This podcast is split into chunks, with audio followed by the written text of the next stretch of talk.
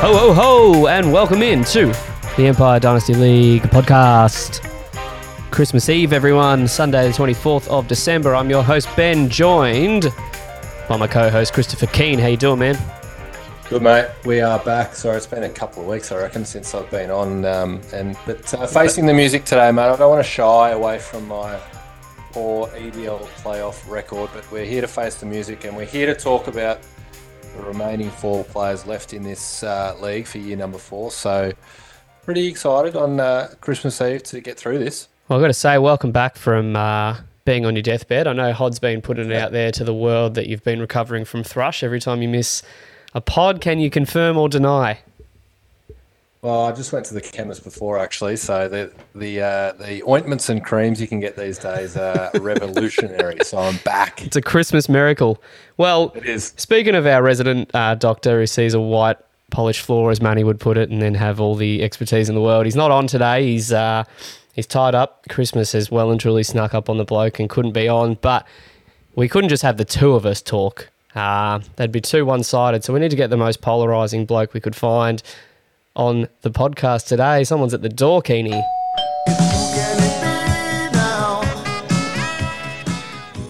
And it pains me to welcome in the uh, champ champ himself, going for the champ champ champ title. OJ's legal team manager. How you doing, Jake? I, I was doing okay. It, it pains you to have me. I'm the most polarizing. You're comparing me to blokes like Papa, and you call me the most polarizing, and then it pains you. So I was doing fine, but I think I want to leave. you that's your words saying I'm comparing you to Papa. I don't know when I mentioned that, but uh, no, most polarizing in the sense that you've got the bloke that you knocked off last week, who's as flat as attack after uh, the sixth seed just swans on in and gets the highest score. Of I'll let the stats man go into when he the last time you might have uh, put out a score similar to that, but. Uh, and then also you're up against me, and I'm officially an underdog now. So that's why you're polarizing, my friend. Is that uh, your fucking team is just every chance to do what it always does when it sneaks into the playoffs. I was going to say, obviously, we had the great Stephen Mann uh, grace us with his presence last week on the pod, and what a pod it was. I've got to say, boys, I thought it was fantastic. But with Hod out this week, Benny, and and our man Jake coming in, we know there's a bit of friction between the two, and it, and Hod reckons he's only really speaking up when he's up and about and at this time of year, and when he sniffs another ring, then we start to hear a bit from him. Is this going to make his blood boil that he's joined the podcast in prelim week and we haven't heard from him all year? It's unbelievable timing. Is Yeah, look, Hod will probably have something uh, fair to say about it, and I do understand the polarizing comment. I would definitely uh, consider myself enemy number one for uh, for the two of you coming into into this week. But Hod Hod doesn't actually know what he's talking about. Hod talks absolute garbage for for 18 weeks in a row, and then wants to talk about the fact that my uh, my content on sleeper specifically is not up to par. So he's he's missed more podcasts than this year than fucking I've had hot dinners, and he wants to talk about fucking a little bit of content in the chat. Spare me. Wrong chat though. Like we're not we're It's not true. about the sleeper chat. I We're agree. we don't have messenger chat. we don't have the uh, the ability to track the messenger messages like you do on Sleeper. But I've got to say that you have popped up in the messenger chat far more in this past week and a bit than you have throughout the season. You got to admit that, don't you? I have to. I certainly admit that, and and it pains me to say, but that's in response to Hoddick calling me out and saying that I'm you know, no longer a valued member of the team, or certainly not voicing my opinion enough. So if that's what he wants to get, that's what he's going to get. I I actually think this is just experience playing out in front of our very eyes. He's done this many times. It's keep the low profile during the year. No one really talks about him too much. We we all thought, ah, he's not much of a threat. He might limp into the into the sixth seed. And as soon as we realised he actually did limp it into the sixth seed, I think we all just went, fuck. The the tightened. again. That's for oh, sure. did it ever? and then when Jakobi Meyers starts throwing touchdowns up 49-0, then the sphincter fully started quivering. Ben, It's and I needed to go back to the chemist to fix the quivering. he needed some more ointments. mate. It was unbelievable.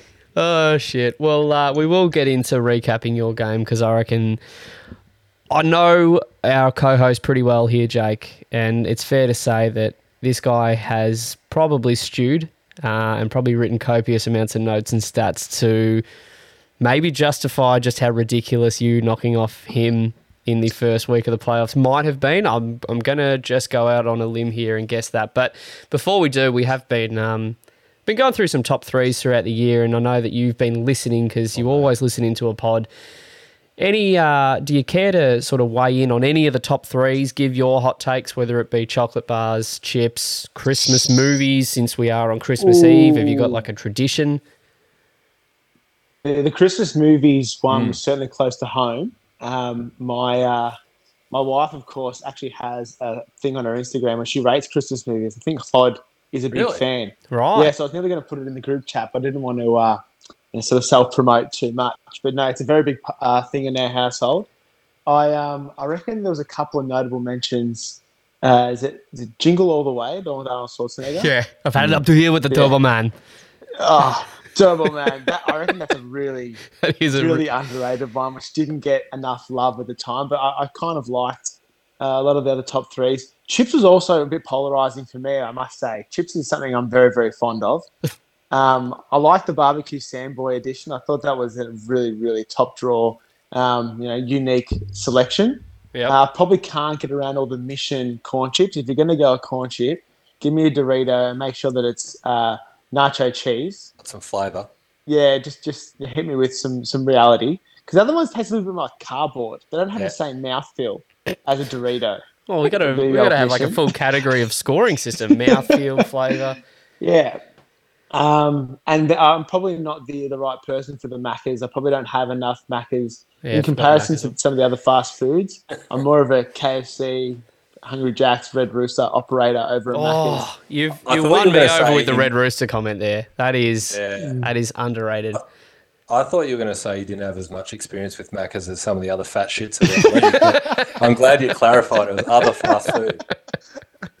Yeah. look, All right. Well, no, since that's not my place. since your wife is a connoisseur for Christmas movies, what Mm-hmm. eh, I'm guessing you're going to have a go to tonight. It's part of a Christmas Eve sit down. Yep. What have you got teed up tonight? Elf. Elf is always Hmm. Christmas Eve. Right. Uh, Elf is top draw, 10 out of 10. I, I really don't think there's too many others that um, are on the same level as, as Elf. Did you ever think well- that you and Maddie Mack would uh, share so much in common? Oh, I already know that we share so much in Ah, common. so um, it was not a surprise whatsoever that uh, we just share, share many common Oh. interests. Nice little half volley outside off stump there just to Jesus. get him off the mark. Hey, you know, Ben, I was never involved in the uh, Christmas power rankings. Oh, I that's right.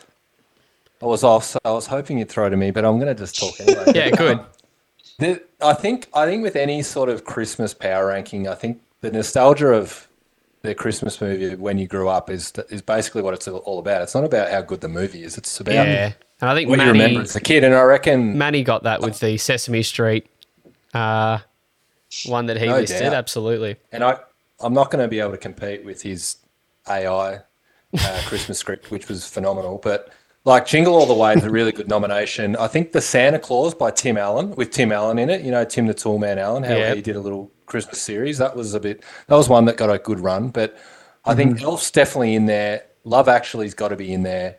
And for me, the maybe the controversial take that that you guys didn't really discuss was for mine Home Alone 2 is a much Ooh. better movie than Home Alone 1 and that for me sits at the top of my Christmas power rankings. I do have a few issues with it having watched it the other night, namely the fact that the whole plot of uh, Home Alone 2 of not making it to the airport was that um, the, the dad pulled out the power cord before they went to bed. Now, there's 58 people in that house and no one else set an alarm. I just can't understand why everyone slept in. Like, it's it's fine for one household to sleep in. The power didn't go out. It was just that he pulled the cord. Although- so why, why, is, uh, why is Uncle Frank sleeping in? Well, because he's a piece of shit. That's why. Well, obviously. I feel like after the first movie, the rest of the family are just giant pieces of shit that heavily rely on whatever the fuck the dad does for a living that can afford to take all of them overseas. And I think Matt brought that up um, as well. So yeah, I think it checks out because they're all fucking leeches that just leech off him. With Home Alone number two, I yeah, that, I'm with you. It's probably one that if I had my time again, I would flip it just because of the whole New York feel to it. Yeah. When definitely when we went to New York for Christmas, it was bringing back lots of uh, memories of Home Alone there. Probably not the um, World Trade Center, but on a separate note. Um, Yeah. I actually, I actually think it's. I was Yeah. going to say, I actually think outside of maybe Back to the Future, it's the best sequel ever. And maybe maybe Oh, Toy Story. Terminator But 2 It's is Rocky Two. because tell how many people have actually watched the first Terminator? There's a lot of people that don't even realize that that's the sequel, and that's got to be on its own separate thing because it's just an entirely better movie than the first. I just think that it's just a short list of for mine sequels that's better than the original. Yeah, they're and rare, it's- it's but right you're right. for me. Back to the Future 2, Home Alone 2, and or at least that hold their own against the first one too. what did you say? The Three Ninjas. The Three Ninjas, where they go to Magic Mountain or no, that's the third one. no, that, that was number four. I was at four. Hey, can who, I bring? who last po- oh, I who just- last pod said that Home Alone three was good? this That is this is what I wanted to bring up. Right, Hod brought this up, and because because You got the I chicken pox. I couldn't It's remember shocking. that I ended up watching someone was recapping Home Alone three. And um, it's just happened by chance after Hod mentioned it. It doesn't even happen at Christmas time. So his number one Christmas movie is a He's fucking got- farce. He's just got chicken pox and he's at home from school. Yeah, That's all it's it is. like I don't know, late Jan, early Feb, it's something like that. It's I think it's it's a joke. so and also it- the best so part thought it was about Christmas. you know Home Alone one and two, it's like a couple of bumbling, you know, um, thieves that Idiots. sort of happen to like come across. Number three, they're like fucking um, arms dealers working with North Korea for some like secret warship thing. like it goes on a whole nother fucking level for Home Alone. It's like very, it's very Fast and the Furious. where Yes. All of a sudden, yeah, they're, all of a sudden the rocks in it. jumps. They're jumping across freeways to getting stopped by cars. Um, Maybe we could do a Fast and Furious power ranking. That would be a good one. Ooh, that's a that's a really tough one to do. But no, Hod's uh, Hod's comment for Home Alone Three was in line with the Brazilian nut. It was just somewhere to be really far out there. They go, ooh, a little bit of complexity to the man. No, you're a fucking idiot. In fairness, Okay. the, the Brazilian nut started all this, so I True. um I happen to have a recording, Jake, of you when Hod uh, announced his number one Christmas movie pick. Are you fucking mad? I can confirm that was actually repeated in my car while driving. When he announced Didn't it. need the sound. of- Didn't need the button. It was just hundred percent same now, pitch. now that we've got you on the um the few little drive-bys that Manny gave you last week, Yeah. how are we uh, responding to that? Um, I probably don't need too many uh, verbal responses. I think Will Levis is doing a good enough job of showing that I was right and he, he was wrong, all on his own. Uh, I can't even remember the other shit that he said, to be honest. The one that really stuck with me, that really annoyed me the most, was commenting that Will Levis was apparently something. Uh, Will Levis was nothing more than a third round rookie pick, is what he should have been. And he gets taken in the first round, gets lucked into a situation, he's going to fuck it up because he's not very good. That's just the reality. Will Levis is not good at football. So, I mean, you can enjoy him. I'd much prefer to be starting uh, Mitch Trubisky on my off week than having to start fucking Will Levis. So, put it that way. Straight swap any of your middling QBs for Will Levis, would you do it? Or just out of principle, no? Uh, I could probably take him for Tyrod Taylor yeah, fuck. You're a dickhead. or, or DeVito, to be honest. DeVito, I'd Heinicke, just about fucking any of them. No, no, I, w- I w- I'd be keeping Heinicke. Heinicke's done some really good things for OJ's legal team, so he's not going anywhere. I'm getting confused. Have we have we got um, Jake on the podcast or the DFF? Wh- Who have we got on here, Keno? Because he's he's now just saying he's going to keep players based off their past experiences. Yeah, Jesus the- Christ! the Will Levis thing's interesting because they're yeah they're five and nine, moving on from Tannehill. He'll get a full go at it next year, At- and and we'll soon find out. So he's one of those ones where yeah, do you look to sell him before you find out, or do you wait and see? And Well, I mean, how much is a sample worth as much, size? He it might be goes just really quickly here. His first game against Atlanta just comes out, sets the world on fire. QB six for the week. Then QB 21, QB 26, 20, 31, 17, 15, 18.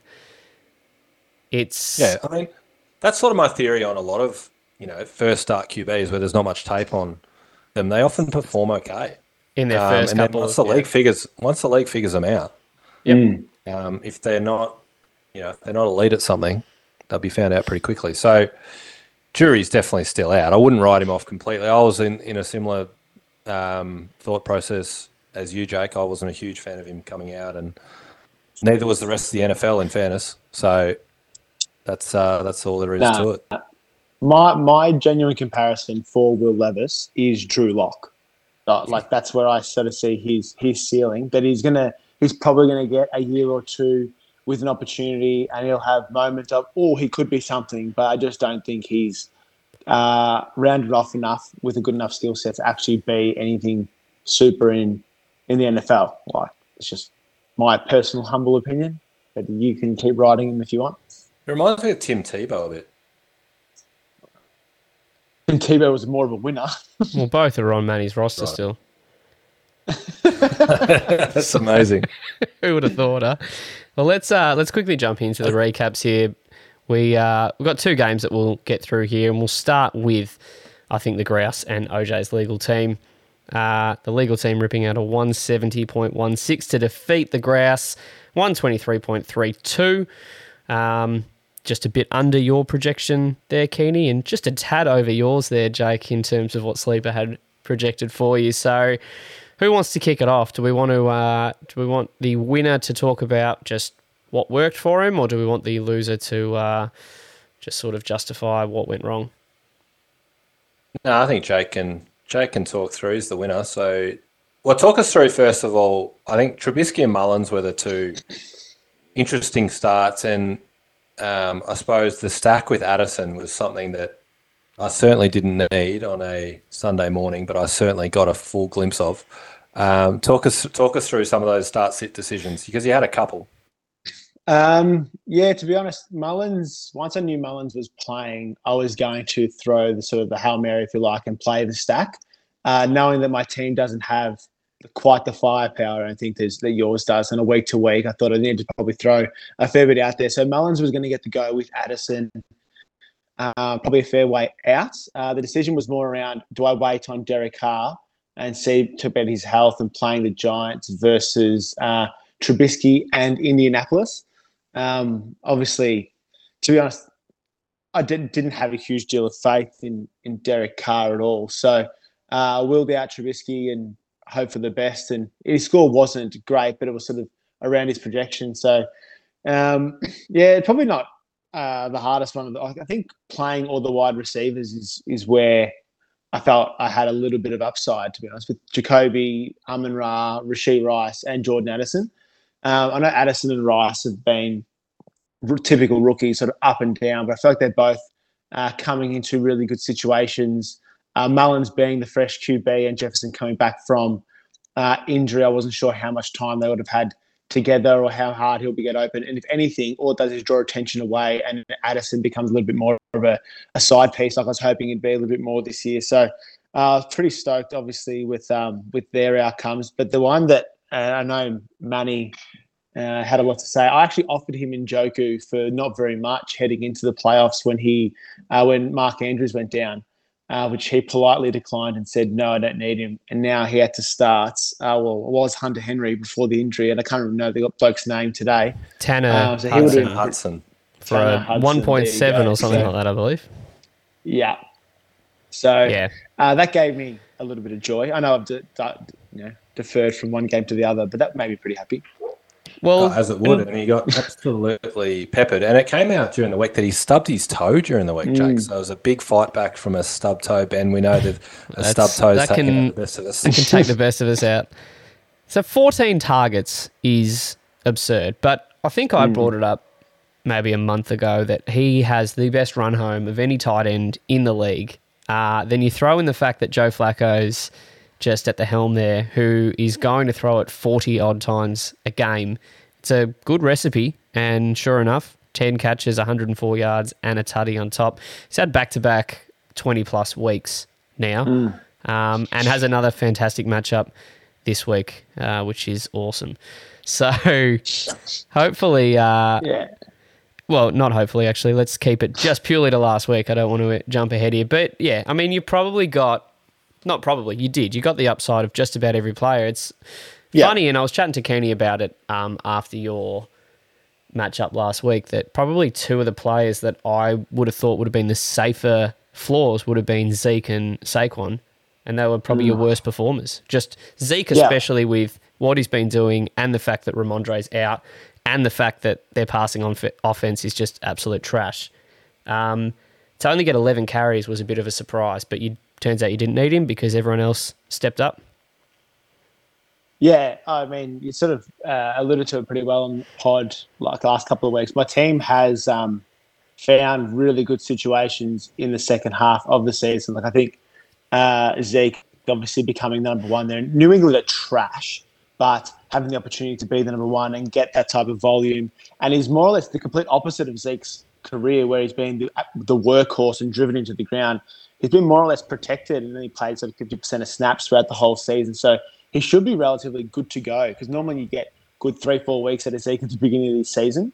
And I'm hoping those three, four weeks are, are now to close the year out because I'm pretty sure he's only on a one year deal. So uh, he'll probably be looking for another team come the off season. So he's got a fair bit to play for, which is uh, exciting. Uh, and then Rashee Rice is probably the other one um, who's really sort of fallen into a role I was hopeful for uh, when drafting him. Sort of, I, I think you remember. I think I was sitting next to you, Benny, when I made the pick, and I wasn't stoked about the pick of Bryce at the time because I hadn't seen enough where I was like, okay, he's going to be a star. You just try and find the guy who's hitching himself to Pat Mahomes and hoping Yeah. for the best. And, Uh, and he opportunity seems to have found wise, a niche. Yeah, not many people there that were going to get in his way. So it was like his t- for the taking, wasn't it? And he sure, sure as shit has taken it the second half of this year. yeah, yeah. And they keep comparing him to Amon Ra St. Brown, which is um, very, very delightful, uh, if you ask me, because I'd love to have two of them. Yeah, no shit. Well, Just, just don't trade one for Leonard Fournette and Elijah Moore, mate. You'll be right. speaking of trades, You know, wait, I- I'll- were you going to talk on this one, the Zeke one? Well, I was, yeah, and I think Yeah. there's a couple of sliding doors moments with your team, um, specifically um, for last week, and I think the the Addison one was was one that was Mm-hmm. uh, front of mind, just in terms of you really liked him in the draft, and we could touch on. I think we touched on it before, but you know, Rice and Addison look like another two hits that you've hit on in the rookie draft. I don't think you've missed many um, at all throughout your three three rookie drafts, but Addison was your man. He was the one you wanted. Um, clearly, Thayas at the time had all those picks sort of at the back end of the first round, and you're looking at Najee Harris, you're looking at Rhamondre Stevenson to trade out. You ended up going with Rhamondre, or Thayas wanted Rhamondre. Just the the sliding doors of picking Addison, who performs for you in that final, versus Rhamondre, who ends up on IR, and the beneficiary is Zeke, who you've got. So just an amazing fantasy god setup from the man. and the other one that's probably a little bit unheralded and not really spoken about is yes, he hadn't been playing well, but this was Josh Dobbs's team. And he put in two stinkers in a row at the exact wrong time for my team because I was down to one QB. And the beneficiary is Nick Mullens, who you start against me. Again, the fantasy gods have had They some got- sort of. They got a sense of humor, don't they? They do. And then Ah. and then we won't even talk about Jakobi Meyers throwing a touchdown when they're up by 50, um, which is staggering. He's tied to a coach that doesn't mind running the score up. But outside of that, as you touched on, Ben, like you said, Barkley and Zeke were the two that you'd think would have gone off, and they are the two that didn't. Everyone else scored for you, and some of them scored multiple times. So, I mean, I mean, it is. uh, This is fantasy in a nutshell for me. Like, it's just, and this is why I think the six seed, five seed have had great success because once you get there, we've spoken about this before. Once you get there, I'm convinced it's eighty percent luck, matchups, you name it. You can have the best team all year. It doesn't really count for much unless you have a buy. And again, it's a little bit why a buy is so important because you can just avoid shit like this. Um, and you know, good like you score 170. Good luck to you. Like it doesn't matter who I was playing last week or who Jake was playing. He was advancing Yeah. just with the way it went. So it Didn't matter. Um, it just so happens it was me. I mean, the same thing happened with Manny and Thayas. Like most people would say that Matt had a stronger team throughout the throughout the year, and his team was in better form leading up to last week. And we'll mm. get to that game in a sec. But it sort of counts for fuck all Well, one to get into playoffs, and that's Yeah. fantasy for you. That's why we Average- keep coming back. average points for your team, Keeney, this year 135. Average points for Jake 120. You score 123, he scores 170. So 50 points over your average. Doesn't matter how you do it, just get it done at the right time. And the other thing is, like as we've touched on, he's drafted really well. Rachaad White looks like a really good pick. Amon Ra. Brown, you traded for. Rashee Rice looks like, as we've talked about, he's got that sort of role. Um, Addison looks like his value's gone up. So, you know, credit to you. You've you've had a bit of luck along the way in terms of your QB situation at the right time of year and a few different plays, but you've drafted well. You've snuck into the sixth seed. You're never worried about wins all year. You're always worried about just getting in and see what happens. And you played the high variance play, which is what you got to do. Like I like McCaffrey still scored 40. Let's not forget that. Mm. Like I needed McCaffrey to score big after what was happening. He did that. It's just the rest of my team went like shit. Um, Mm. You know, so um, it's just the way it goes sometimes. One, uh, yeah, and I think oh, sorry, go, Jake. No, I was just going to say, like that. That's been by no secret my sort of thinking the entire time heading into this league, which is that I've lost a lot of uh, fantasy playoffs. We're talking about it, obviously. I've lost a lot of fantasy playoffs having what I thought was the best team in the league, and this has always been around knowing and understanding the league. Just getting there is the most important thing, and the points, the opening up of a position just purely for points of everyone else left over has since you won when I started tumbling about halfway through the season, like fuck it, just score enough points, get there, and then hope for the best. And it's been uh, a pretty half decent uh, strategy up until this point, I think. Well, with the with the sixth seed the way it is, right? It is the of the rest of the teams after you seed the one to five. It's who's got the most points of the rest. When you've got three, potentially four teams openly tanking, you're only competing with a couple of people at that point. So you've just Yeah. got to be better than that small handful of people to limp into the playoffs. Get yourself in a position where you've got players who can get good matchups, have high variance, and they just hit at the right time, and that's all you need to do. But uh, like another sliding door moment here, uh, you had a lot of players, Keeney, who probably went well and truly under their standard. Pollard is one of those. Jake, you just happened to trade Pollard over to Keeney. Um, was it this year? Yeah, it was September. Yeah, this so, year. um, just another opportunity there to to just throw a player who you knew for a fact would just underperform in this exact week when you were going to play against him. So that's very, very that's a good long game played by you right there. Yeah, I don't. I don't think I had that kind of foresight, but it it's what gave me the confidence to trade three running backs this season, uh, in the hope to get a little bit of stuff back, knowing that I only had to compete with really one or two people for the opportunity to get back in. And all I wanted to do, I want to be very, very clear. Now that I'm in it, obviously you want to try and win it. All year, I just wanted to make the playoffs because Papa has my first round pick, and making sure that wasn't a lottery pick was everything that I was playing for, all of my motivation heading into now. And now that it's even f- further down the line, nothing makes me happier than the potential that it could be the 11 or 12 pick for Papa. So good. So I think a lot of uh, I think a lot of teams are thinking that way. There's some good rivalries, and I know yeah, Scooter's Scoot was one. that. Scoot didn't Yeah. trade out his assets till literally the eleventh hour of the season, so it could impact his draft pick as much as possible. But yeah, uh, so it's good to know that your motivation is just fucking over Papa as opposed to winning a third championship. That's the luxury position that you're in, having won what you've won. Sliding door moment for you, Keeney. Not that it really mattered for much, but you uh, you made the conscious call to bench London just due to that weather game. Just he had his best game ever. Uh, you made the right call there, but you were tossing up between Douglas and Godwin. Went with Douglas, and Godwin was the play in the end. Um, So it was.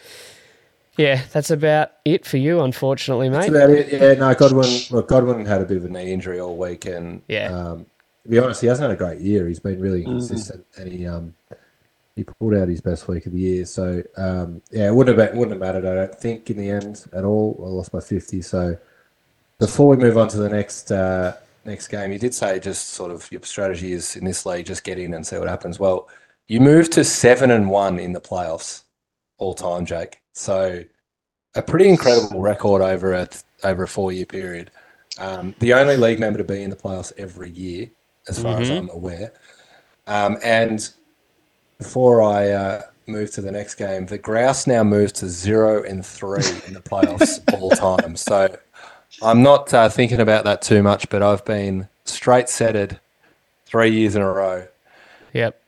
Two two years with a buy, one year without a buy. That's uh, well. We'll move on to a game, but one of the blokes who had the buy this week um, is the only person to have successfully knocked you off in the playoffs, Jake. So there's a world in Scooter Scooter language that uh, the two of you could face off in the final for this year, and he might be faced with the prospect of having to be the only person your uh, your kryptonite in playoffs. So that could be a narrative that could play out, but we'll focus on uh, last week's matchups here, and that is the Johnny Unitas sensible haircuts. 145, defeating the Prestige Worldwide. 107, it's exactly what you said before, Keeney.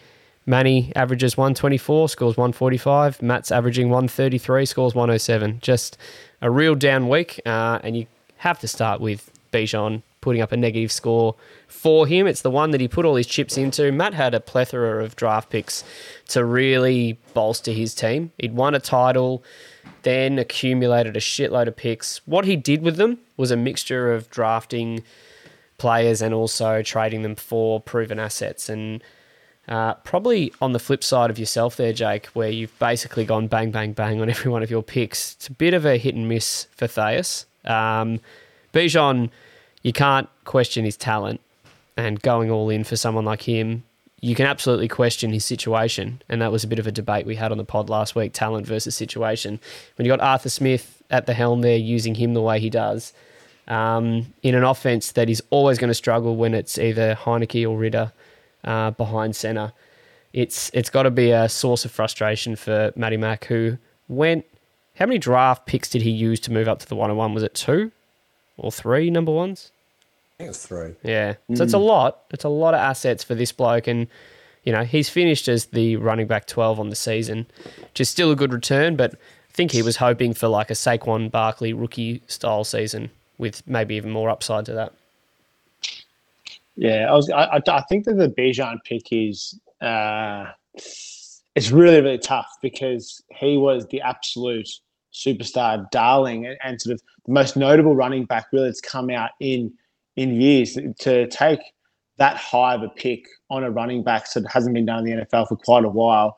Uh, this is the Atlanta effect, and this is the um, Arthur Smith effect. Like he is, uh, he must hate fantasy. That's that's all I can put it down to. He's just got these players in and around him uh, where he just refuses to utilize any of their athletic ability. Um, the Bijan pick would scare the absolute shit out of me moving forward as well because I don't think he's going anywhere. They're unfortunately having too much success, actually, legitimately, uh, with I think a, you know, a mediocre overall roster, but they're looking at the playoffs at the minute, so they probably think that they're going okay. So I'd be shit scared about what that looks like moving forward for him. And you brought up the average points though. I think it's a tough one to to go off on the year because I don't think there's too many weeks where he had to start Gardner Minshew, Jaylen Warren, Chase under an injury cloud. Um, he's still got he's got guys like uh, Josh Jacobs on the bench, Rhamondre on the bench, Tee Higgins on the bench, Darren Waller on the bench. Like his team's been a little bit makeshift, but his depth overall is really really good. I think he's probably the unlucky one uh, throughout the year because his overall talent squad and age of uh, player as well is so cherry ripe. Like I wouldn't be too nervous if I was him moving forward. Obviously, uh, Manny sort of loaded up and put plan to compete this year and, and has enough scoring potential that he got the job done. So I don't think I'd be devastated if I was Matt. Yeah, he's certainly got the right pieces in place across the board, doesn't he? And you know, Darren Waller was one that, you know, with the trade to the Giants, he was hoping for far more Mm. upside for him. He had a injury riddled season. The Bengals situation with Matt has just been a bit of a dumpster fire. A little bit of what you've been dealing with, Keeney, with the Chargers. You know, the stacks are great, but when uh, when things are not going their way, you you feel that effect. You know, threefold. Um, he happened to bench Tee Higgins, who was probably his only bright spot, or would have been his brightest spot uh, for the week. But how do you have the confidence to know what Browning's going to dish up? And they were pretty late sort of scores from Tee Higgins in the end there. Um, Evan Engram's been fantastic, whether you want to admit it or not, Jake. He's had an unbelievable season, but had a down week when Matt really needed him to uh, step up. You know, on the Yeah, back of what, like a 23 and a 32. a bloke who doesn't catch touchdowns, he's caught three in He caught three in two weeks and then uh, goes back to sort of his regular 6.8. Um, yeah, I mean, a lot, a lot of frustration. Gardner Minshew did what Matt needed him to do. Josh Allen's the one who's probably um, been disappointing for Matt there in uh, ripping out a 16 when he really needs a player like him to be scoring 30s to to compete or near enough to. Cooper Kupp did what he had to do. Etienne, he's starting to drop down a bit as well. He had a fantastic sort of start and middle of the season. He's had a pretty ordinary back half, and his is probably kind of coincides with that Jacksonville offense. They have started to fall away a little bit based off the first half of the season. What are some of your thoughts on uh, this game, Keeney? Well, this was actually, if you actually sort of take yourself back to this game, Matt was in control of this matchup. Mostly, we had the we had the Sunday games last week. You had the Steelers, so you had Minshew, Warren, Diontae Johnson, like all, all the players that he played um, started really well. And I think he was sort of like a seventy percent favorite at some point, and then sort of Baker Mayfield went off um, and scored thirty. So that really flipped the script. Hunter Henry scored, you know, twenty. Jerick McKinnon scored 15. Yeah, he had to start Sky Moore. Didn't have Tyreek Hill, didn't have Mark Andrews, um, still put up 145. The other one that's really interesting with these two in, in particular was just, I don't know if you mentioned it last week, but just um, Zayas traded Kyren Williams to Manny for a second rounder. Um, he's a running back four on the year at the minute. There's some, I was talking to Matt yesterday, and there's some people that believe he's a top five running back dynasty asset, which I don't necessarily agree with, but there's no doubt he has had an incredible year and they use the absolute shit out of him. So that's been an underrated trade um, from Manny. He's been he's been one that doesn't really believe in spending a lot of pedigree on running back. Um, and and quite frankly, it's sort of paid off. And you look at sort of both these both of these playoff matchups, it's the unheralded players, not the superstars that are getting it done. Baker Mayfield traded in during the, during the year. Um, you know, we talked about Kyren Williams. Will Levis got the start. Um, Jerick McKinnon just sits on his bench all year, comes in and scores 20. You know what I mean? So that, this is playoff fantasy football for you. Um, sometimes you need good opportunities at the right time and the right players missing, and um, that can be really frustrating for if you if you're playing a Bijan who scores less than zero. Um, and you just think, well, what's what's the fucking point of, Yeah. of this game? But um, that's just what it is. Uh, interesting comments about Arthur Smith. Um, I think you're right. There's a good chance he sticks around. I hope for my sake, and it's interesting. We're all in the same division, but myself, Tim, and and Thayas, who have um, you know Bijan, Pitts, and London, um, all in this should be focal points of this offense. But you think they're going to look for a veteran QB option, and that's the best chance I think for all three of them to at least take a step forward from a fantasy point of view because. If, if they don't have a good QB and they've, they're dealing with Arthur Smith, they've just got the situation's horrible. So Kirk, Kirk Cousins. well, it'd be a great yeah. result. I was gonna mention him. Fantasy managers would be pumped with that. But the Achilles, when he did, was it an Achilles he did in the end? Yeah. Yeah. Yeah. I mean, just about any old QB did an Achilles this year, it feels like. But yeah, when he did it, it just sucks for his prospects for next year in terms of when he's going to be able to actually start to compete. So I reckon that would have been a prime pickup for Atlanta. That would have been probably someone that they were circling. Uh, I don't know which, if there are many other free agent QBs out there or veterans, but he certainly would have been at the top of a lot of teams' lists who feel like they're maybe just a, you know, better than game manager style QB away from really competing. And sure enough, you know, Atlanta doing what they're doing with Ridder or Heinicke right now, um, they're they do feel like one of those teams, you know. And Jets obviously felt like they were in that situation, and we'll wait and see if if they are when Rodgers comes back. Um, but yeah, would would have been an interesting pickup if he hadn't got injured in the style that he did when he got injured as well. It's a bit unfortunate. Well, we're speaking with the Kirk Cousins owner in Dynasty, so that'd be Nope. Jake, yeah, be a good landing spot. Hundred percent.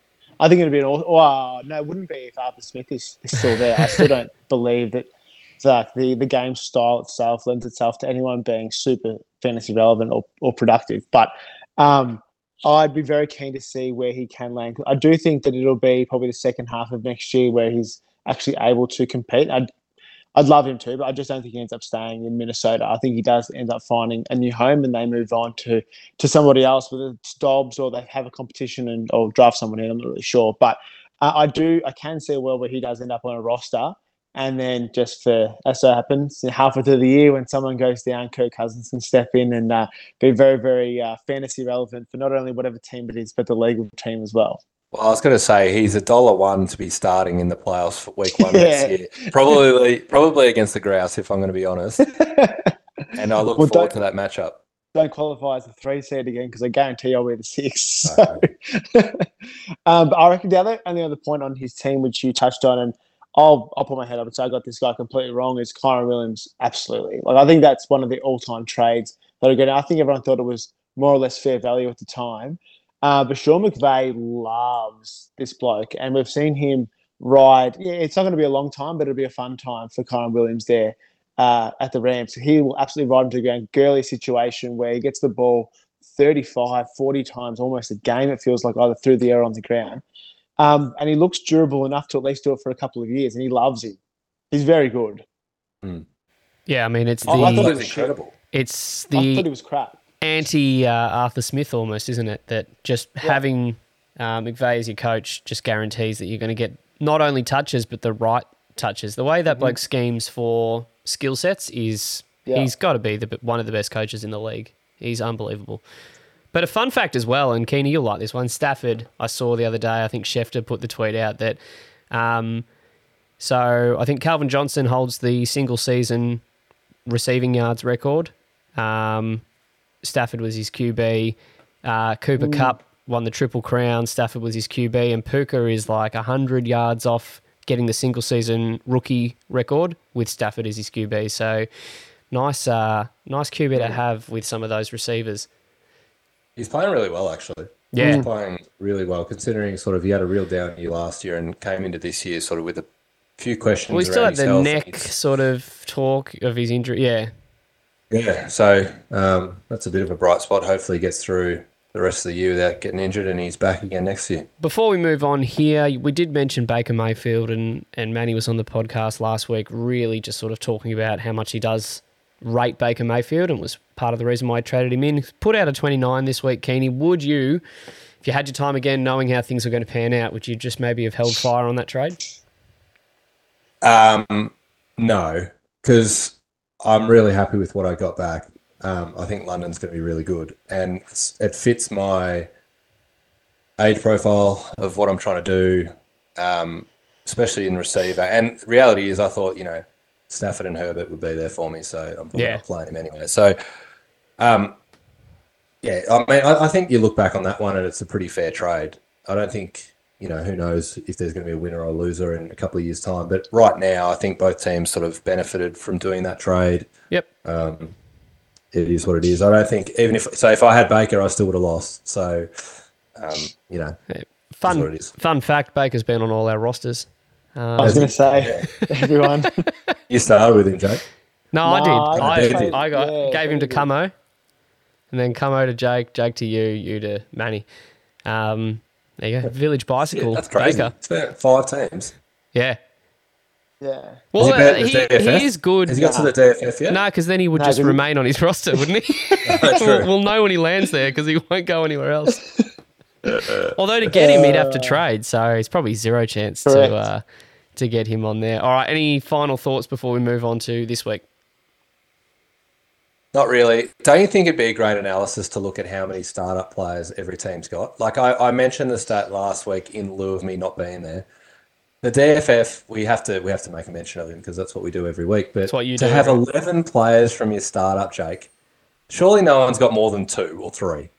Nah, maybe four. I, I certainly don't. I eleven for, for, a fact. Hmm. If I roll through mine, yeah, I'll just quickly because I've got, I've got Zeke if my players have two bad weeks in a row, I'm thinking, how can I get rid of this bloke? Like, how can you have 11 from the startup? Do you have Todd Gurley still, Jack? No, I don't. So ironically, I just got I've, rings. I've got I've got two, and one of them though is Noah Fant, who I just picked up off the scrap heap. That doesn't uh, count. He's been traded. yeah, correct. I don't think I can count that. So it's just Zeke. Yeah. Zeke. I've got four. I've got four. Nick Chubb, uh, Amari Cooper. uh, Lamar, and Brandon Aiyuk. Are the four. Oh, sorry. I, stood li- I also have Drew Lock, who's basically Will Levis reincarnated. So. Hey, he looked all right though the other day. uh, there is a soundbite. You'll be able to find it on an old, old pod. And I said this, and I, this is the most factual thing I've ever said. I knew Drew Lock was fucked when the DFF texted me one day saying, I love Drew Lock, he's a gun. And I literally put a line through him that day going, oh, God, What he's have I done? starting job here. And sure enough, see you later.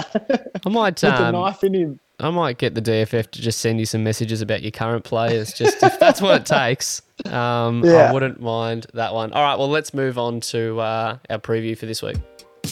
Oh, I said it with all due respect. That, no, look, that doesn't mean you get to say whatever you want to say to me. Sure, sure as heck does. No, no, it doesn't It's in mean the that. Geneva Convention. Look it up.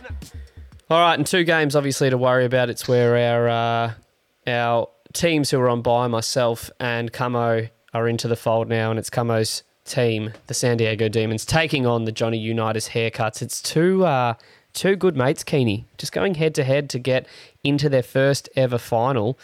Um, they've gone very quiet on the chat, and I, I wonder if maybe they're just torn a bit of uh, wanting to put down their opponent, but obviously uh, just caught between a rock and a hard place. What are your thoughts? It's an interesting matchup. Um, well, as we currently stand, so what are we? Sunday afternoon. Um, I think all four, these teams are going to three games played. Yeah, three games played. None of them have anything from the Bills or the Chargers. Although they come will be watching because he does love his Chargers, even though they're a disgrace. Um, but we currently have sort of seventy percent here for the San Diego Demons, and this is fantasy in a nutshell as well. Currently, Manny's projected for one hundred and nine, um, and that's with Tyreek Hill in the lineup this week. So having to start Tanner Hudson, as you touched on um, before, Jake. I mean, yeah, Baker rips out a thirty. Will he do that again? Miles Sanders, Miles Sanders has to come in the come into the lineup with Jerick McKinnon out. So his depth and Sky Moore, who he started, and Hunter Henry, who he started. So his depth is really being tested this week. Um, I think it's a little bit underrated how many players he's got Oh, that are injured at the minute. Deshaun Watson, Mark ridiculous. Andrews, Hunter Henry, Sky Moore, Christian Kirk, Michael Thomas, Jerick McKinnon, uh, Will Levis, Aaron Rodgers. So he's um there's there's for good reason that his Stupid. depth being tested, but um it's just a matter of can he hold on and Hey, can don't be competitive. you love you love to go into the taxi squad as well? Throw Dolchich Mm. in there. sure. Stetson Bennett. Why not? Benson Bennett, But like Willis, he's got to be injured, doesn't he? uh, Uh, healthy scratch. Uh, yeah. health, health, healthy. Yep. Um, so Tim Tebow. Look, he's still got he's got enough firepower. He's still got enough firepower with Jefferson, Tyreek, uh, Kenneth Walker. He just needs. This is obvious, but he needs multiple touchdowns from those guys. Touchdowns can just change, just can flip a script, as you as you would well know, Jake. And you know, your your Jakobi Meyers getting two, your Addison getting two. That just changes the complexion of everything. Um, so you know, would it Justin Jefferson's playing against Detroit's defense, who hasn't been good this year.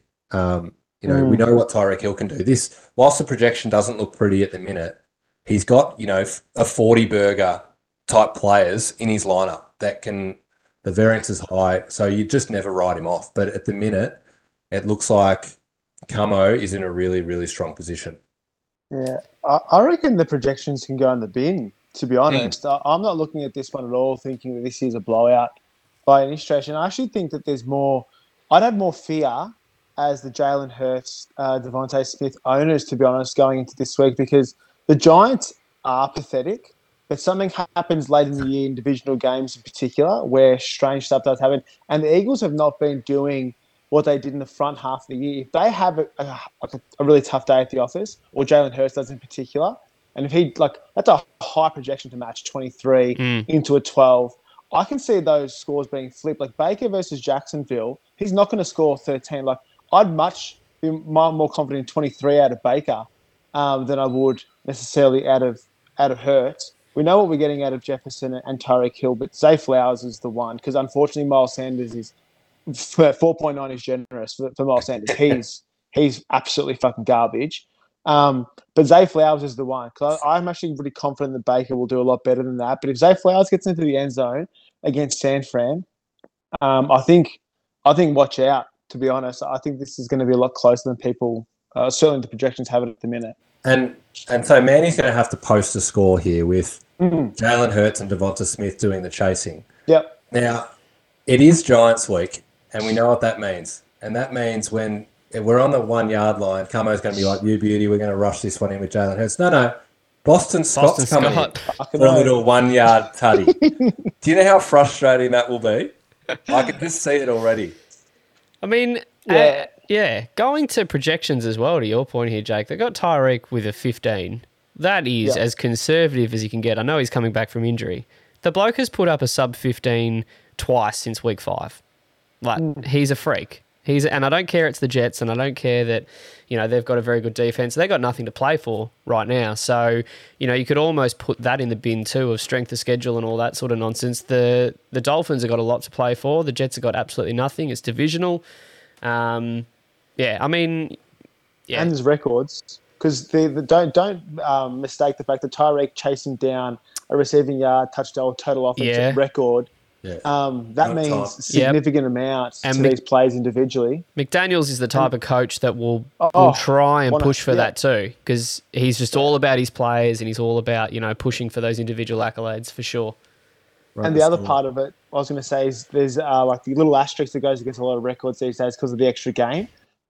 Like him having now missed a week, he can go out and turn around and go beat that record and be like, I missed the game this year anyway. Yep. Uh, I think that means a him out. And if it means he ends up having uh, another child this year to another woman, then so be it. But Wow, did you see that that's the week? incredible. He's had three kids to three different ladies this year, right? Yeah. this year think alone, yeah. They, they call him the cheetah. for well, he is quick. he's very very Right. quick. Hey, um, uh, I- I've got a question for both of you without notice. Mm. Um, we'll, we'll, we'll put it to both of you that you, you know, when I ask you, Jake, you, you, you're going to beat Ben this week, and when I ask Ben, he's going to beat you. Who would you prefer to meet in the grand final out of these two? who can go first? I don't know. Um, well, first of all, I'm, I'm first of all I'm not going to win. Um, I No, just let's not there's, play there's that no game. point in No, no, even I'll- trying I'll to tell you, I'll jump hypothesize something like that. I'd much prefer to play Manny because my first round pick this year is Camo, so I'd much prefer him lose, uh, and then uh, play Manny. We're talking rings here, mate. We're talking about winning. Oh, it makes it makes no difference because Chris, if I mate, if I get through, it's mine. like, I've got no concern about taking home a third ring. It's just if I'm there, it's it's unfortunately over for either. Jesus Okay. Christ. You've got to no real preference. You've got to say health wise, you I'd prefer to take on Manny just because he Yeah. is his depth is well and truly being tested. If he gets a lot of those sort of players back, like a Hunter Henry and all that, then it's kind of a coin. It's oh shit, it's a Absolute coin cost. there we go. Um, What? yeah, I'd what say health based um, Manny. what about you? Okay with playing Manny in the final and him definitely, definitely starting Will Levis against you, Jake? Even better, perfect, Oh, fucking perfect. Give it to me. Play him twice. Fucking shit. good luck to you. What an idiot! Oh, what a loser! That's been you sitting on my soundboard forever, and I don't think I've ever had a chance to use it. Perfect timing. Um, I oh, fuck. There was actually I was going to bring up before Keeney. Did you mention when we were reviewing your your game with Jake? Pulled out the 170. Did you mention the last time that he'd produced a score I uh, didn't. Of that nature? It, it, yeah, it pains me. It pains me to go through the archives and look that up. Um, But you did. it was, I did. It was week two of year one, Jake. It was four years ago that you pulled out the 170. So I'm glad that you did it. You actually pulled out back to back 170s to kick this league on league off. And coming from a redraft background, all of us, we were like, "What the fuck is 170? We haven't seen, we haven't sniffed 120 for five years." And he's, this new bloke's just rolled out a couple of 170s. How good's this bloke going? Haven't haven't reached those heights yet, but uh, here we are, year four. Good time Six to speed, reach into the bag. Absolutely. Fucking Yeah. fantasy gods. I think the best thing you can say now is the last time I did it was last week and not you. Oh. So Yep, recency bias at its best. Um, getting back to, we've had a few players uh, kick off more so in this game than in the other matchup for this week. Uh, the Demons currently sitting on a 40 and the haircuts on a 23. And that's the haircuts have had three players play and so have the Demons. So already just off those three players, he's got a bit of an advantage here. I, uh, I'm just looking. Na- Najee Harris, obviously well above what you'd expect out of him these days. That's a very good turnaround, the 13.8. Um, I think single digits is with the occasional double digit upsize upside is what you'd expect out of Najee. So that's worked out well for him. Mixon, that's a bit of a down game for him, scoring an eight. Uh, and Olave for Camo having a fucking beautiful game there. And that was, you know, I, I guess terms of matchup and everything was in Olave's favour. I think he was well poised for a fantastic week this week, and he sure as shit delivered. Um, on the flip And, side, um, oh sorry, go Kenny. And I was, no, I was just going to say the master of trading running backs uh, on the pod, Najee Harris, another prime example. Yep. Traded at the start of this year, um, you know, running back three in his rookie year, running back four, and, and so running back three in his rookie year where um, Jake has him, and then trades him after running back 14. Now running back 30 on the year. Um, knows when to hold him, knows when to fold him, this bloke, but um, can see when there's some danger signs. So Najee needs to score. Otherwise, he doesn't score that much because he's not. Jaylen Warren's taking all the receiving Yep. stuff, and even like Calvin Austin. So um, for him to rip out a, a 13.8, to get get the touchdown, I think that's why the projections have got it the way it is because he's got points on the board. Camo. Yeah. You know, and if you just compare, obviously, the players who have played, and it's nice because, you know, you've had both starting uh, running backs play. So Najee sort of holds his own against Kyren Williams. That's got to be disappointing for Manny. Um, for a player like Kyren, with the scoring that he's been having, you were hoping, or he would have been hoping, I think, for over 20s. He only pulls out a 16.4, only just a fraction ahead of Najee. You would have been looking at those two going, I think I've got the edge there. And then Kamara having the down game was pretty disappointing. Uh, he was pretty well poised for a nice week too, and um, you know is just slightly outscored by Mixon. So you'd almost call those two a wash. And then it comes down to Olave versus Hudson. Well, Hudson was, you know, scraped together. Hunter Henry out, doesn't have any depth there with the Andrews injury. Um, so the 1.5 is is probably the biggest difference right now versus the 18.8 to Olave. But you know, Jefferson could absolutely match that. Tyreek could absolutely match that. Um, I think you pointed out, Keeney, that Matt was in the box seat after the early games last week, and then uh, those Sunday slate games just change everything, and touchdowns are a huge part of it. Absolutely. So uh, no, I, I'm sort of with you, Jake. It's the projections say one thing, but this is game on, and I don't think Camo's sitting there feeling relaxed about this. It's certainly not over. Um, so we'll wait and see to see what happens with the haircuts and the demons. Nice. What? You Uh, ever seen Gabe Davis just scored it? Uh, just uh, yeah, we'll get to that. catch. We'll get to that in a moment, mate. But um, what what is going to be? What does Manny need to happen to win this matchup, and what does uh, Camo need to happen to win this matchup? What are the main sort of parts of him? Who wants to go first? Uh, I can kick us off uh, because I feel like I've already um, sort of mentioned it. I think uh, the Eagles having a shit week. Um, when Jalen Hurts and DeVonta Smith get caught up in a bit of a dumpster fire uh, in New York, there, I think that'd be great. But then on the flip side, I think Baker Mayfield absolutely explodes again against Jacksonville. I think if you see those two things happen, um, which are not, I don't think they're just like as crazy odds either. I think that uh, Baker in particular uh, is a type of guy that gets on rolls. Like I think he, like if you go back and look at the end of his rookie season, last six six or seven games, everyone was like, "Holy shit, this dude has arrived!" Because he went just bang, bang, bang, week after week. Uh, the fact that they've got playoffs on the line, he's playing for his sort of career, Yep. and he's got a pretty good run. I think that's uh, a recipe for disaster for for Camo because that would be cool.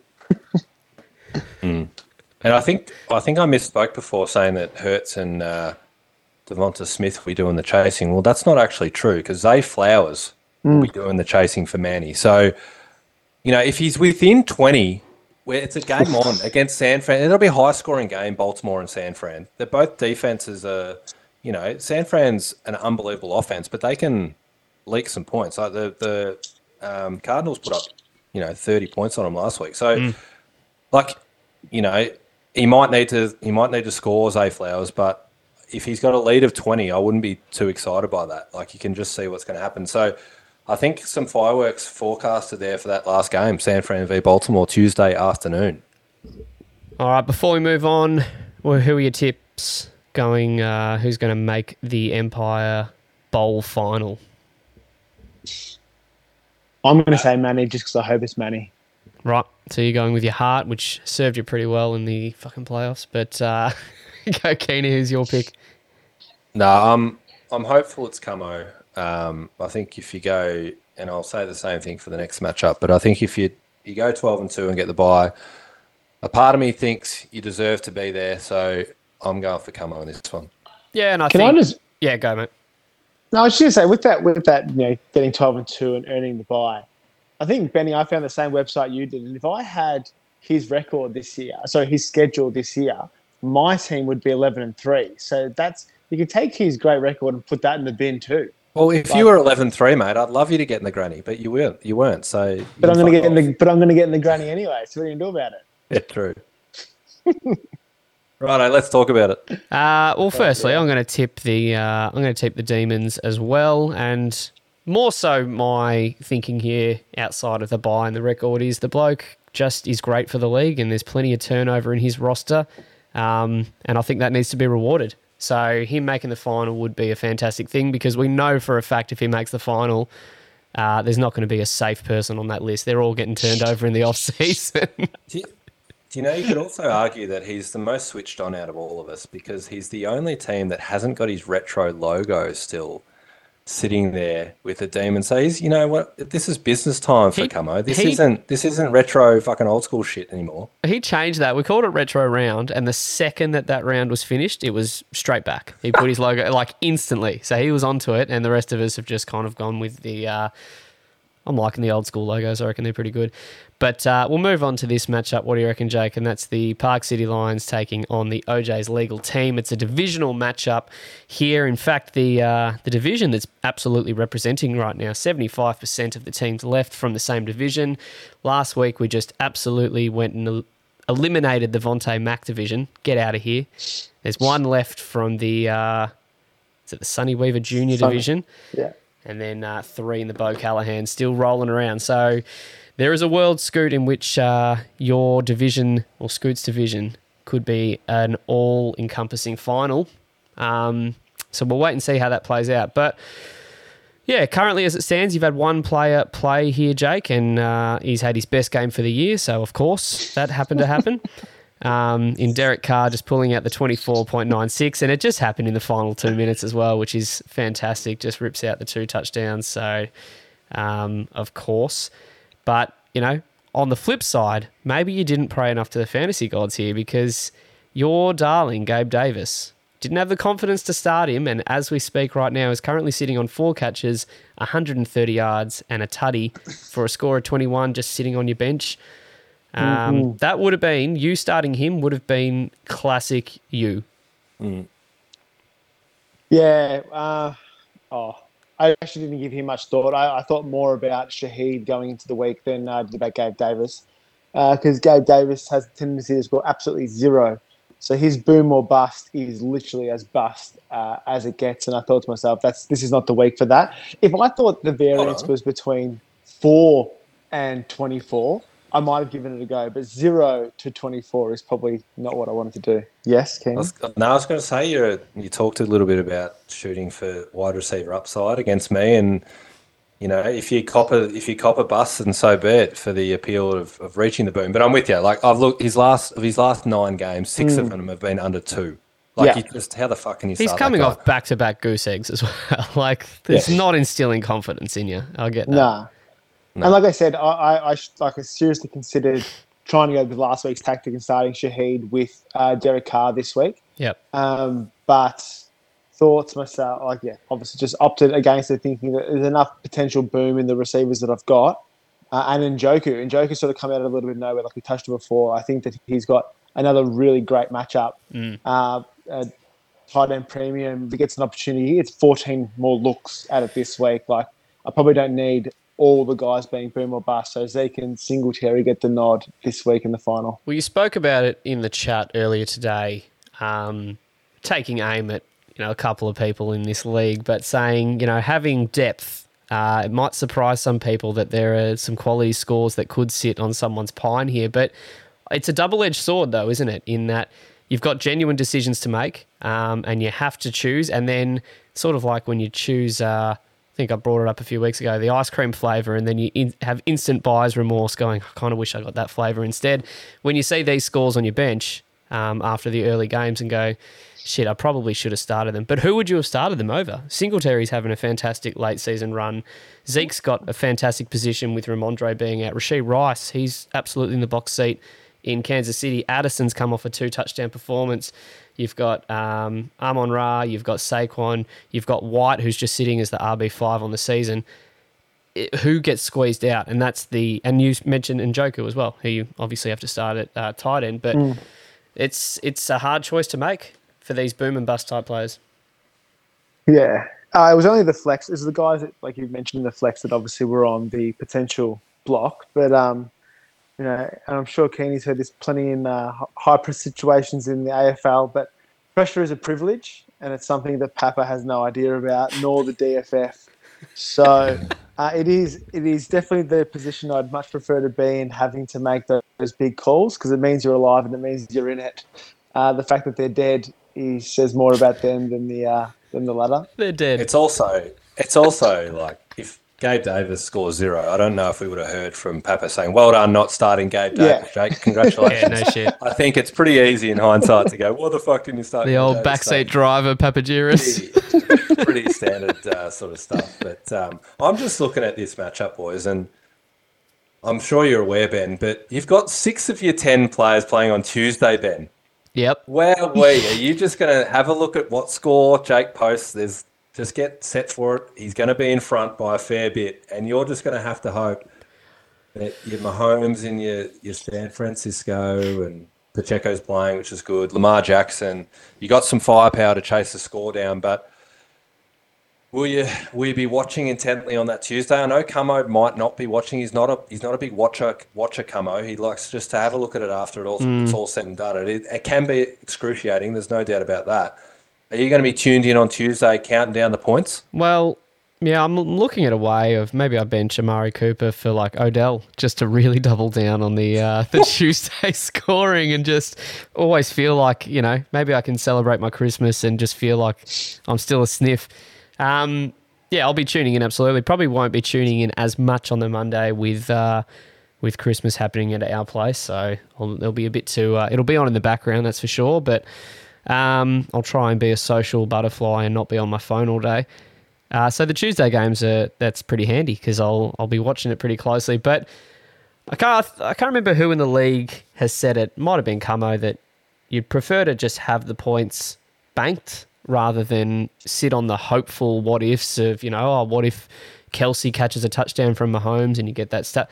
It's it's all pie in the sky. You just bank the points. My hope would be that Jake's team probably puts up like a 110 to 120 because at least that's not like a an insurmountable score to be chasing down. If he's putting up 140 and up, that's going to have some serious sphincter tightening moments for me. And I might genuinely just put the phone away and, and do a camo. I'll give you the tip, mate. Whether you score them first or last, it doesn't fucking matter. It's It- true. It actually doesn't. Um, but, hey, Jake. Mental any health matters, thoughts? Uh, true. No, there's no doubt about that. I agree completely. Um, now let's talk. Let's talk Mullens. Mullens v Heinicke. Was is there any thought process while you're on the shitter? Fuck, maybe I maybe I play Heinicke this week.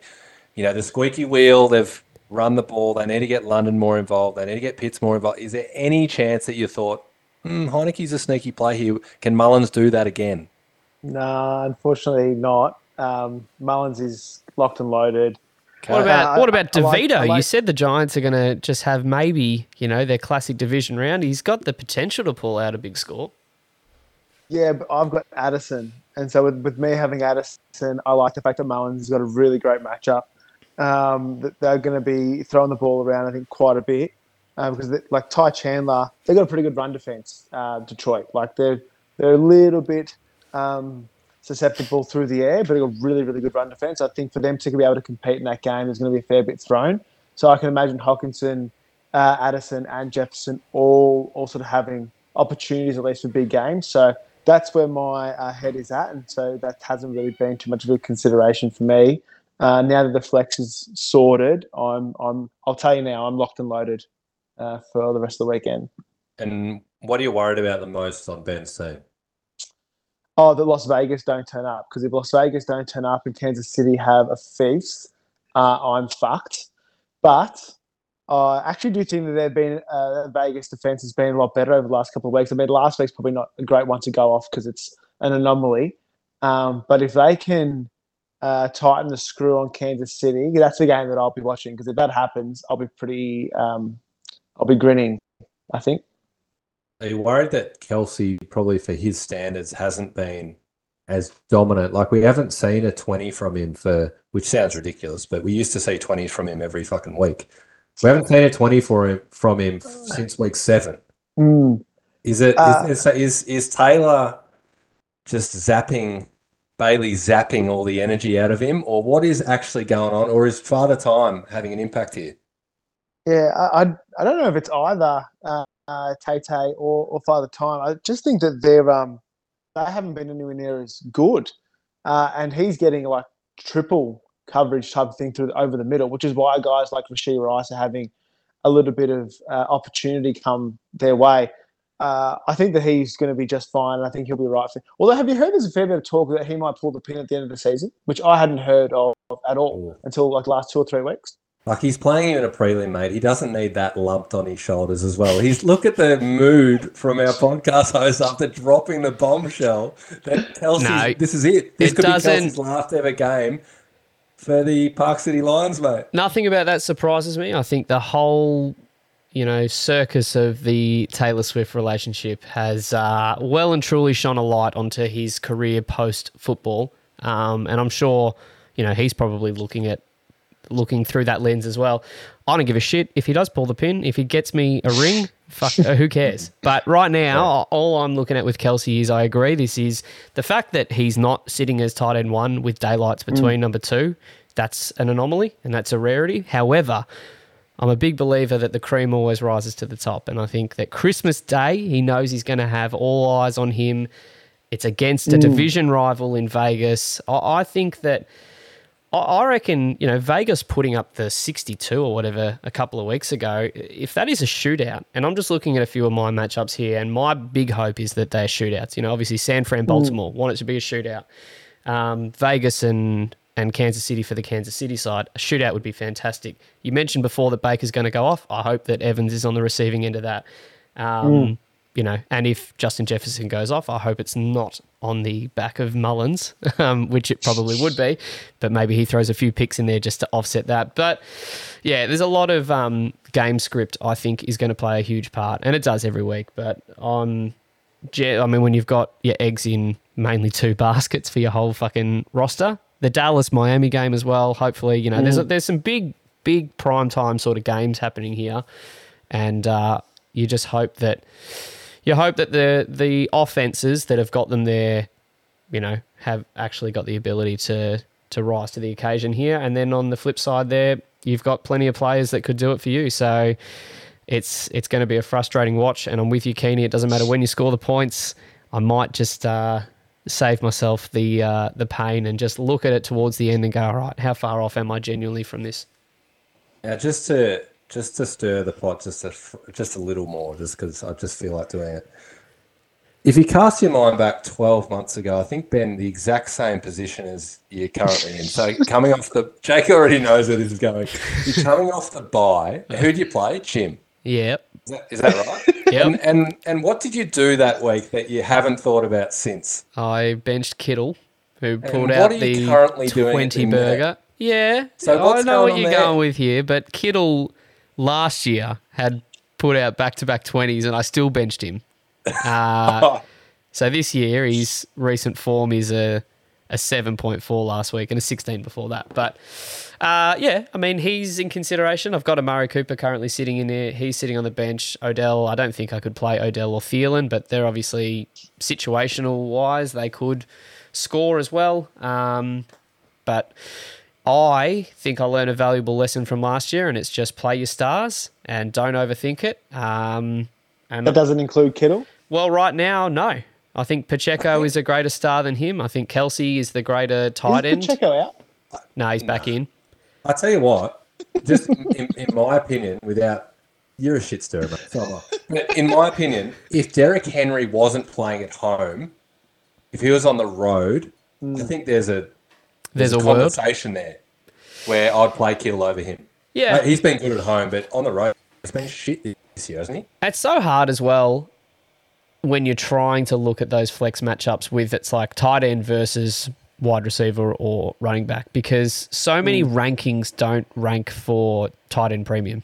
Um, And it's really hard to sort of gauge, well, what is the what's the safer floor, what's the higher upside. So I don't know. I, the way that Debo's been playing at the moment, I think that he I, he should be getting the most targets in that offense. You'd be silly not to if you're Brock Purdy and, and the like. So hope that maybe Aiyuk gets a couple of bombs on top of that, maybe takes one to the house, and then, you know, Kittle can always have the potential for a two touchdown game, but um, he hasn't shown it last week and the week before. So, you know, let's just keep riding the hot hand. Amari Cooper on the Browns with Flacco throwing 50 times.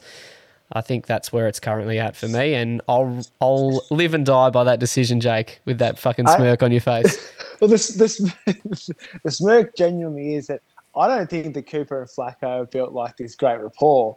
And if your if your sort of premonition is right that the Ravens versus 49ers game is going to be a shootout, I think you'd be silly not to have as many eggs in that basket as possible, wouldn't you? I don't I don't really care what your thoughts are, mate, on that one. But uh, coming off the back of eight targets for 109 yards and a touchdown, I reckon it's a pretty good rapport. So I'm good with that. remember this conversation. And he'll take those uh, he'll take those targets away from Njoku, which would be even better.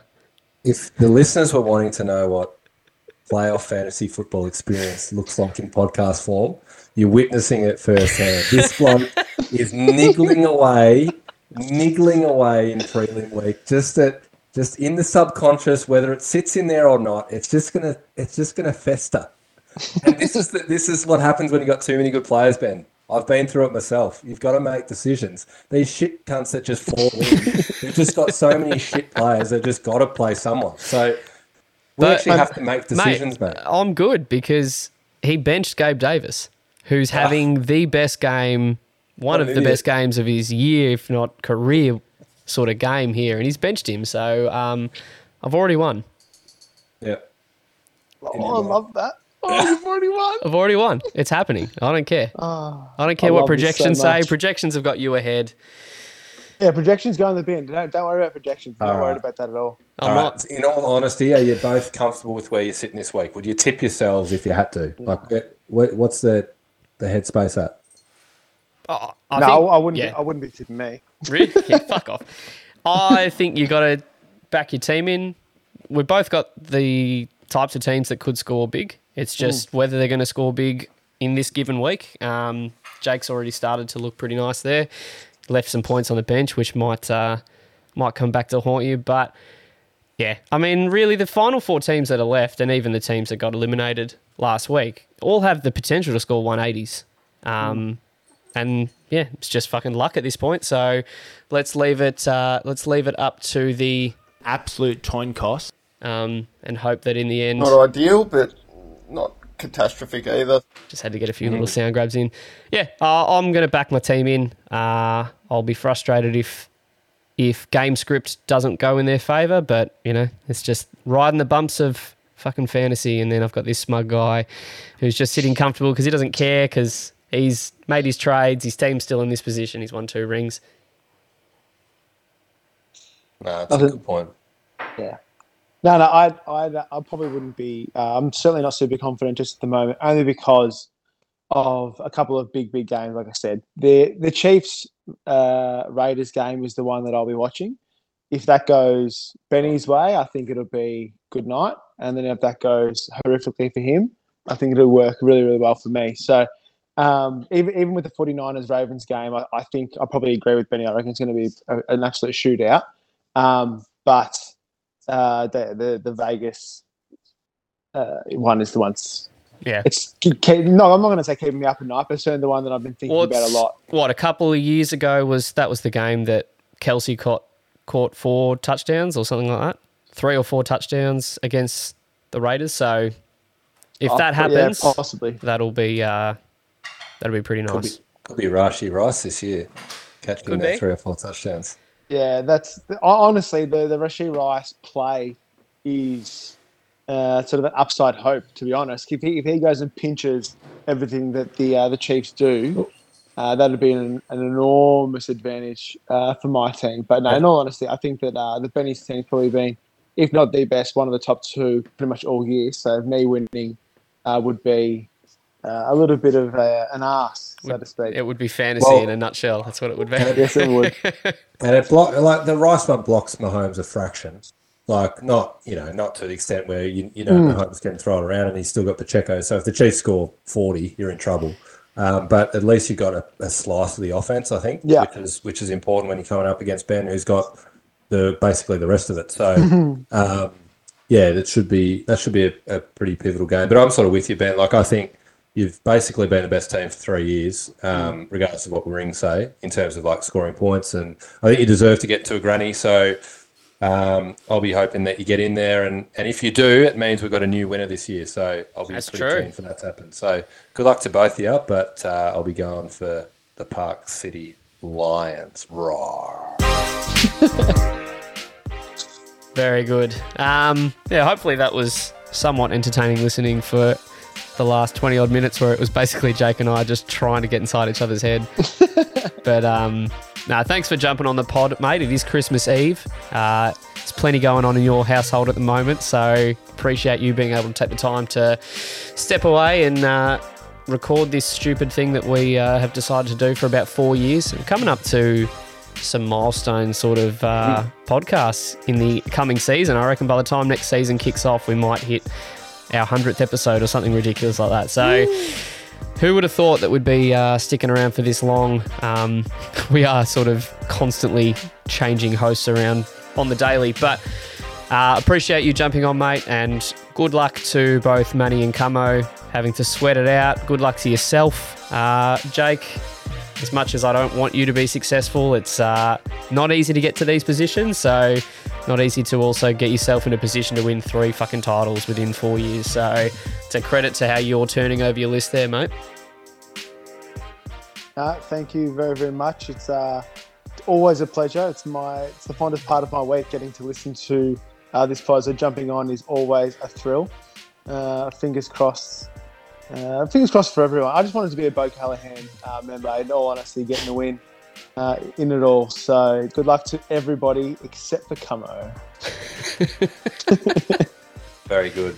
Uh, thanks, um, thanks, mate, for coming on. And Hod will be pumped that you've finally had some sort of league act- activity now that you're in the prelim. It's good to hear from you finally. Um, haven't heard from you for 12 months. And, mate, enjoy this week because it'll be the last game of fantasy you play before you're a father. And the Yes. fantasy world gets flipped upside down when that happens. So enjoy it, mate. This will be it. Um, and good luck to the other two as well. And uh, look forward to seeing who we have in the Granny EDL4. Looking forward to it. All right, without him here, the uh, old resident doctor himself, Hodcast, would say, get fucked over and out.